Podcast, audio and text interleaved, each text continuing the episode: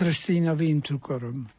V takom prípade nejakú hodinu, dve potom sa tvorí enormne veľa kyselín. Obyčajne je to, keď sa pijú tie sladké žbrndy, lebo teraz sa dáva cukor dokonca aj do, do minerálnych vôd, no tak takéto veci vynechajte a stravujte sa radšej na veciach, ktoré ten cukor spracúvajú zo škrobovín, teda zemiaky a pečivo a podobne. Ale tie sladkosti, presladené veci obmedziť a uvidíte, keď takto prísne dodržíte dietu, tak za jeden deň môžete byť bez ťažkostí.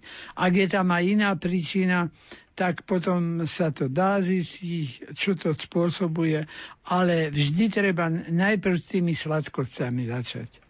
A keď už akutne nevie poslucháč spať kvôli tomu, môže pomôcť napríklad hydrogén uhličitá sodný, soda bikarbona? Dobrá otázka. Keď sa dá, prejde v tom momente. Ale zajtra bude mať pálenie záhy o to horšie, pretože tam sa vytvára z toho dvakrát toľko sodík tam totiž je a vytvorí sa dvakrát toľko soli a podľa toho aj kyseliny solnej, ktorá to potom robí. Milý pán doktor Mika, prosím o radu, ako sa stravovať, ak sú v čreve divertikuly, ale najlepšie by bolo, keby celkom zmizli. Tak najprv, čo sú to divertikuly, vysvetlíme poslucháčom, ktorí nevedia, Áno. akým spôsobom sa stravovať. Tak tie divertikuly sú také priehlbinky, také slepé chodbičky, ale nie chodbičky, len celkom krátke je to, kde sa obyčajne vytvárajú aj také kvasné produkty a podobne. Môže to robiť ťažkosti. Ale u niekoho tie divertikuly, pokiaľ sú dosť široké, tak nerobia tieto ťažkosti, ale pacient ich len má. No, ale predsa len, aby sa to vyčistilo, treba aj zvyškové látky, teda to, čo ľudové voláme otruby, to znamená nie len čistá múka do pečiva, ale aj celozrná, aby boli tam tie látky, ktoré pôsobujú také čistenie v tom čreve. Ale dôležité sú tam aj pektíny napríklad, aj iné látky, ktoré sa napríklad nachádzajú v ovoci, v zelenine, ale konkrétne v jablkách je pektínov až až, tak treba aj takéto veci jesť aby došlo k takejto saturácie. Píše posluchačka Eva. Pán doktor, čo by ste poradili, čo robiť v záťažových životných situáciách, aby sme si čo najmenej uškodili? Ak cítime v záťaži úzkosť, čo robiť? Viete, v Biblii je písané, že nechajte starosti na mne, pán Boh hovorí.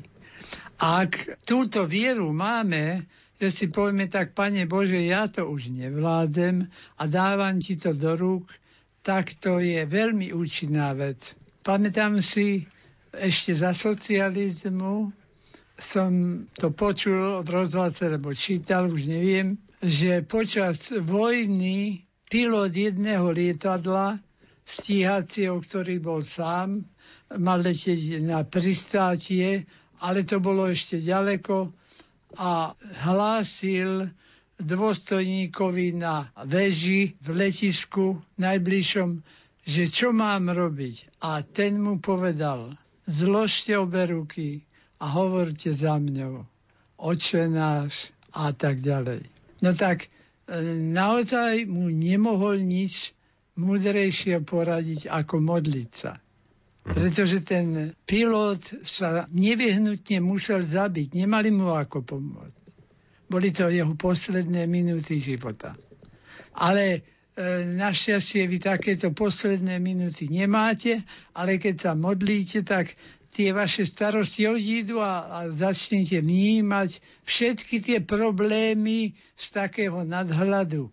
Ak veríte, e, ak vo viere sa modlíte.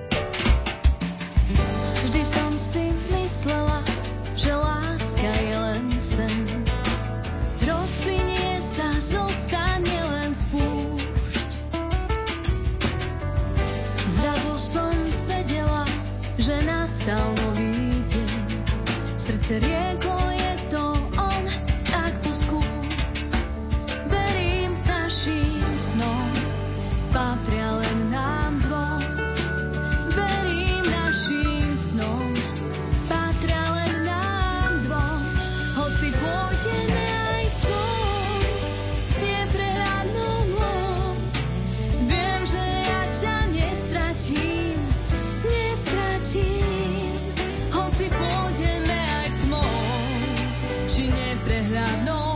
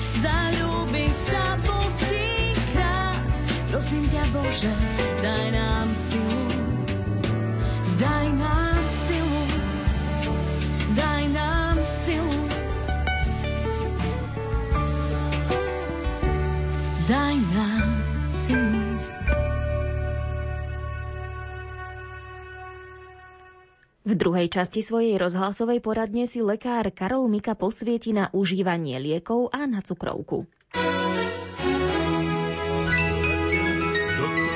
Poradňa doktora Miku. Pán doktor, otázka nášho poslucháča alebo poslucháčky. Prečo sa niektoré lieky jedia pred jedlom a niektoré po? Tie, čo sa jedia pred jedlom, zrejme nie sú také, že by zaťažili veľmi žalúdok a keď sa jedia po jedle, môže byť tá celkom triviálna skutočnosť, že keby sa vzali na lačno, že by to bolo nepríjemné pre pacienta. A súvisí to možno aj s účinnosťou lieku, alebo nie? No v podstate s účinnosťou lieku nie.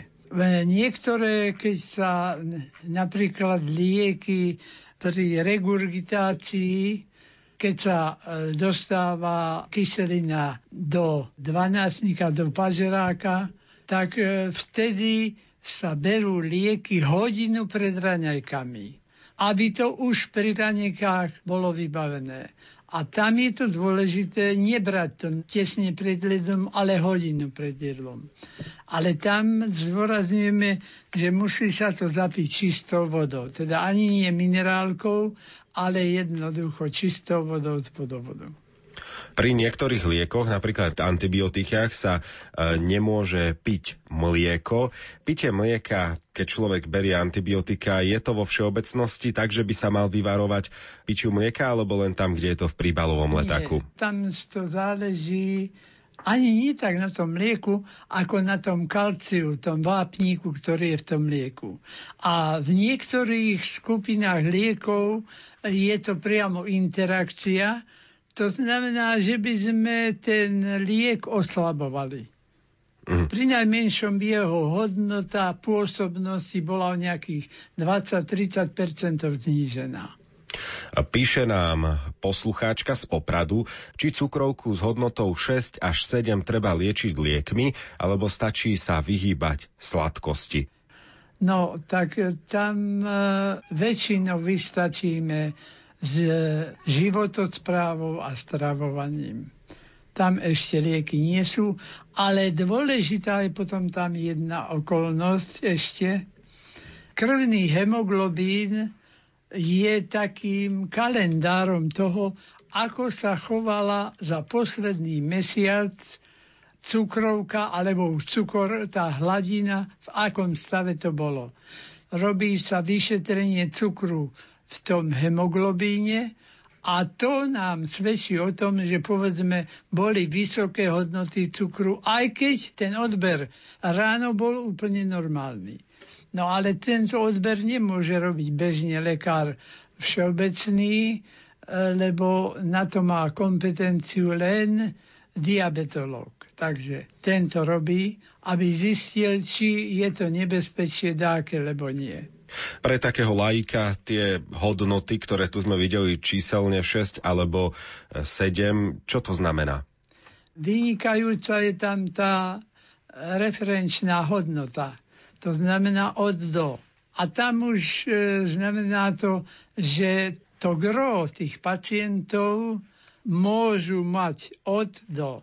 A to, čo je pod, sa berie za patologické zmysle mínus a to, čo je nad, je patologické zmysle plus.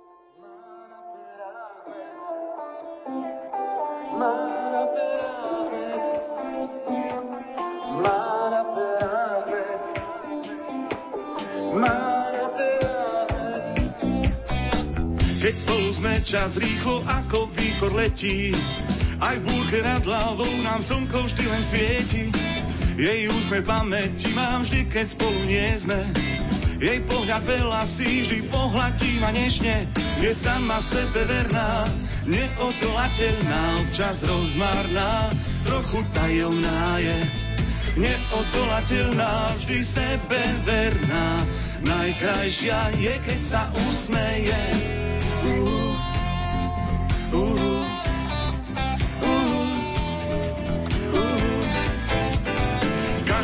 Čo verí, rôzne plány stále máme. Veľké či iba celkom malé si. Vždy v pohode, no niekedy náš život láme. To svetlo v sebe nikdy nezhasí.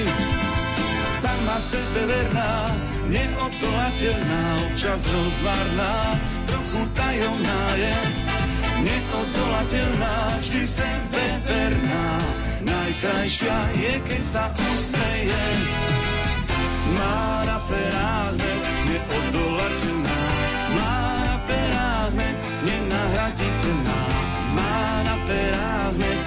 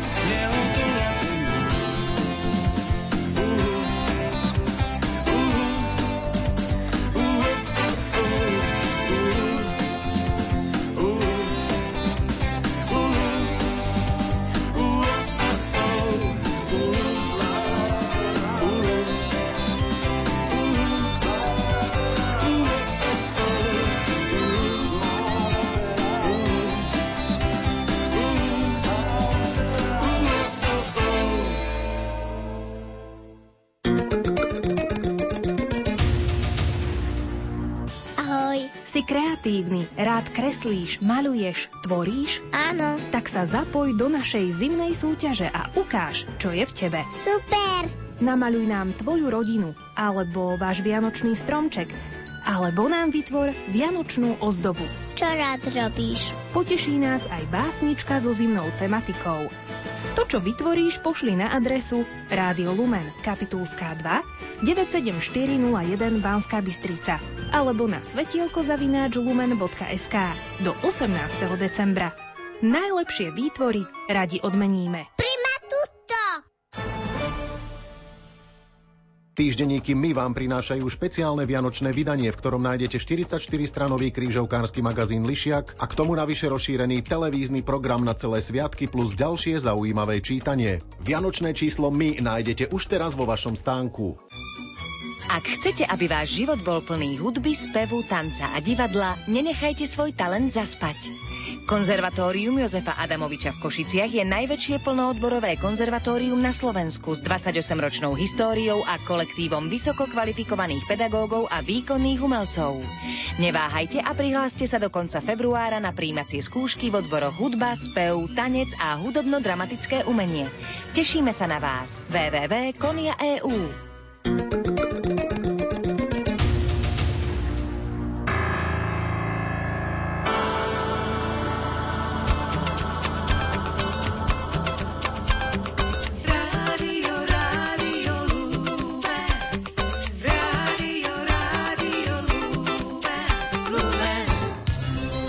zdravotníctva. Dobrovoľnícke centrum Krajší deň v nemocnici armádneho generála Ludvíka Svobodu vo Svidníku získalo ocenenie srdce na dlani. Čomu sa dobrovoľníci v tomto zdravotníckom zariadení venujú, redaktorke Márii Čigášovej priblížila koordinátorka centra Ivana Vojtašeková. Prioritne sa venujú návšteve pacientov na detskom, doliečovacom a geriatrickom oddelení, ale aktivitky zameriavame napríklad aj na estetizáciu interiéru, exteriéru. Pripravujeme rôzne aktivity, také sprievodné pri príležitosti medzinárodných sviatkov alebo výnimočných období roka, ako sú Vianoce, Veľká noc. Kto tvorí členov toho krajšieho dňa? Sú to zdravotnícky personál alebo aj ďalší dobrovoľníci? Našimi dobrovoľníkmi sú študenti stredných škôl, ktoré pôsobia na území mesta Svidník, ale máme úrej dobrovoľníkov z mesta Stropkov, respektíve z gymnázia v meste Stropkov, ale nie je to úplne tak oklieštené, že to musia byť len študenti. My sme vlastne otvorení a ústretoví a privítame všetkých záujemcov o dobrovoľníctvo, ktorí splňajú jednu z podmienok a to je vek 17 rokov a viac. Takže aj seniorov, aj, aj v zrelšom veku. V čom by mohli napríklad seniori vám pomôcť, byť taký užitočný? Určite to svojou prítomnosťou a návštevou pacientov. Na tom si aj zakladáme, to je také dôležité pre nás a podstatné, lebo niektorí pacienti naozaj buď nemajú vôbec návštevy, alebo majú návštevy len sporadicky a tá spoločnosť, tá komunikácia s nimi im chýba. A tie aktivity, tie návštevy spočívajú aj takými sprievodnými možno aktivitkami, ako je čítanie z kníh, časopisov, dennej tlače, alebo zahranie si spoločenských hier, alebo sledovanie, spoločné sledovanie televízie, počúvanie hudby. A to vždy dobre pacientovi padne, že po tých celodenných procedúrach a tých rôznych vyšetreniach sa nakoniec uh, trošku aj odreaguje, si dovolím povedať, aj prestane myslieť na tú chorobu, na tie všetky útrapy, možno čo tá choroba prináša a venuje sa takým milým činnostiam. Že sa mu niekto venuje, že mu ten svoj čas teda dá. Tí dobrovoľníci môžu prísť ktorýkoľvek deň za tými pacientmi alebo máte určené časy, kedy sa im môžu venovať, aby nerušili teda celý ten proces? Dobrovoľníci chodia počas pracovných dní od pondelka do piatku v popoludnejších hodinách na hodinu až dve hodiny denne. Ak chce dobrovoľník prísť každý deň, môže každý deň, ale minimálne raz v týždni prichádza jeden dobrovoľník. A snažíme sa to urobiť tak, aby vlastne každý deň niekto prišiel na to oddelenie. A majú záujem dobrovoľníci spolupracovať s vami, s vašou nemocnicou a venovať sa pacientom? Naše dobrovoľnícke centrum funguje teraz druhý rok. My sme vlastne v oktobri 2018 otvárali a mali sme veľmi veľké šťastie, ja to vždy rada poviem, na perfektných dobrovoľníkov. Boli to gymnázisti, už teraz sú študenti vysokých škôl, ale kedysi študenti Svinického gymnázia a študenti strednej priemyselnej školy. A bolo ich dokopy 16, tak to sme začínali a boli veľmi aktívni, veľmi ochotní. Oni tak nosili to dobrovoľníctvo v tom svojom vnútri, oni tam žili, oni to tak prežívali celé, boli perfektní.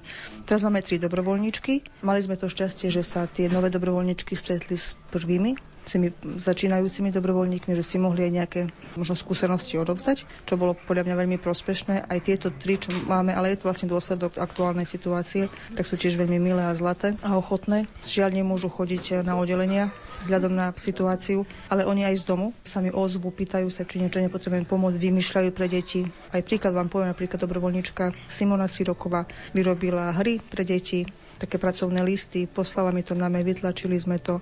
Teraz vyrábali čelenky pre deti na detské oddelenie, čiže vždy, čo sa dá, aspoň na diaľku alebo u mňa v kancelárii sa snažia prispieť, už keď nemôžu ísť priamo na to oddelenie. Svetlo nám dávaš tmách, si sám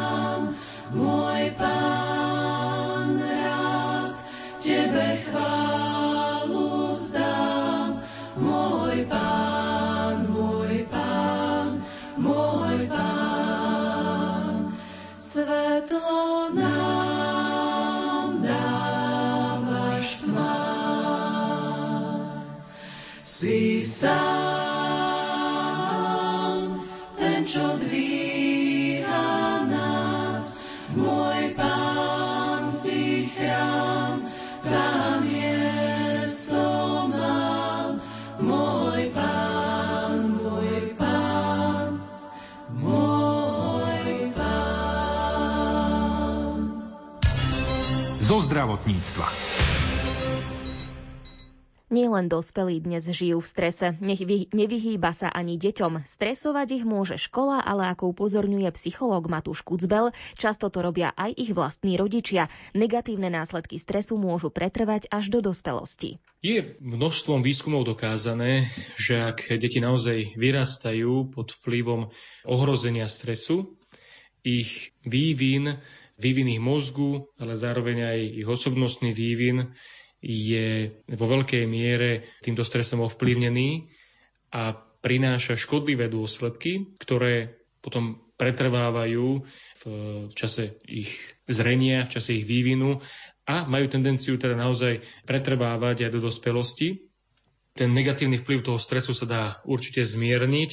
Do veľkej miery však tu zohrávajú úlohu aj faktory, ktoré sú samozrejme genetické, Taktiež sú to faktory prostredia, to znamená, v akom prostredí deti vyrastajú, pretože niekedy sa stretávame v praxi aj s tým, že najčastejšími stresormi u niektorých detí sú práve rodičia, ktorí deti neurotizujú svojou neustalou palbou nejakých požiadaviek, prípadne nejakou neempatickou výchovou, autoritatívnym prístupom, nerešpektovaním ich potrieb, nerešpektovaním ich jedinečností. Takže častokrát naozaj, žiaľ Bohu, sú to práve rodičia, ktorí sú takými významnými stresormi v živote svojich detí. Aj v prípade detí rozlišujeme dobrý eustres a škodlivý distres. U detí možno tú podobu eustresu môžeme vnímať ako také jemné nabudenie pred písomkou, ktoré motivuje dieťa k tomu, aby sa snažilo podať dobrý výkon a tak ďalej, ale ten distres je naozaj stav, kedy to dieťa teda sa priam zotročuje tými obavami a myšlienkami na to, že ak dostane zlú známku, tak doma môže mať z toho nejaký problém, prípadne dostane za to nejaké dva týždne zaracha, prípadne dostane bytku a podobne. Takže takýto stres je naozaj toxický pre deti.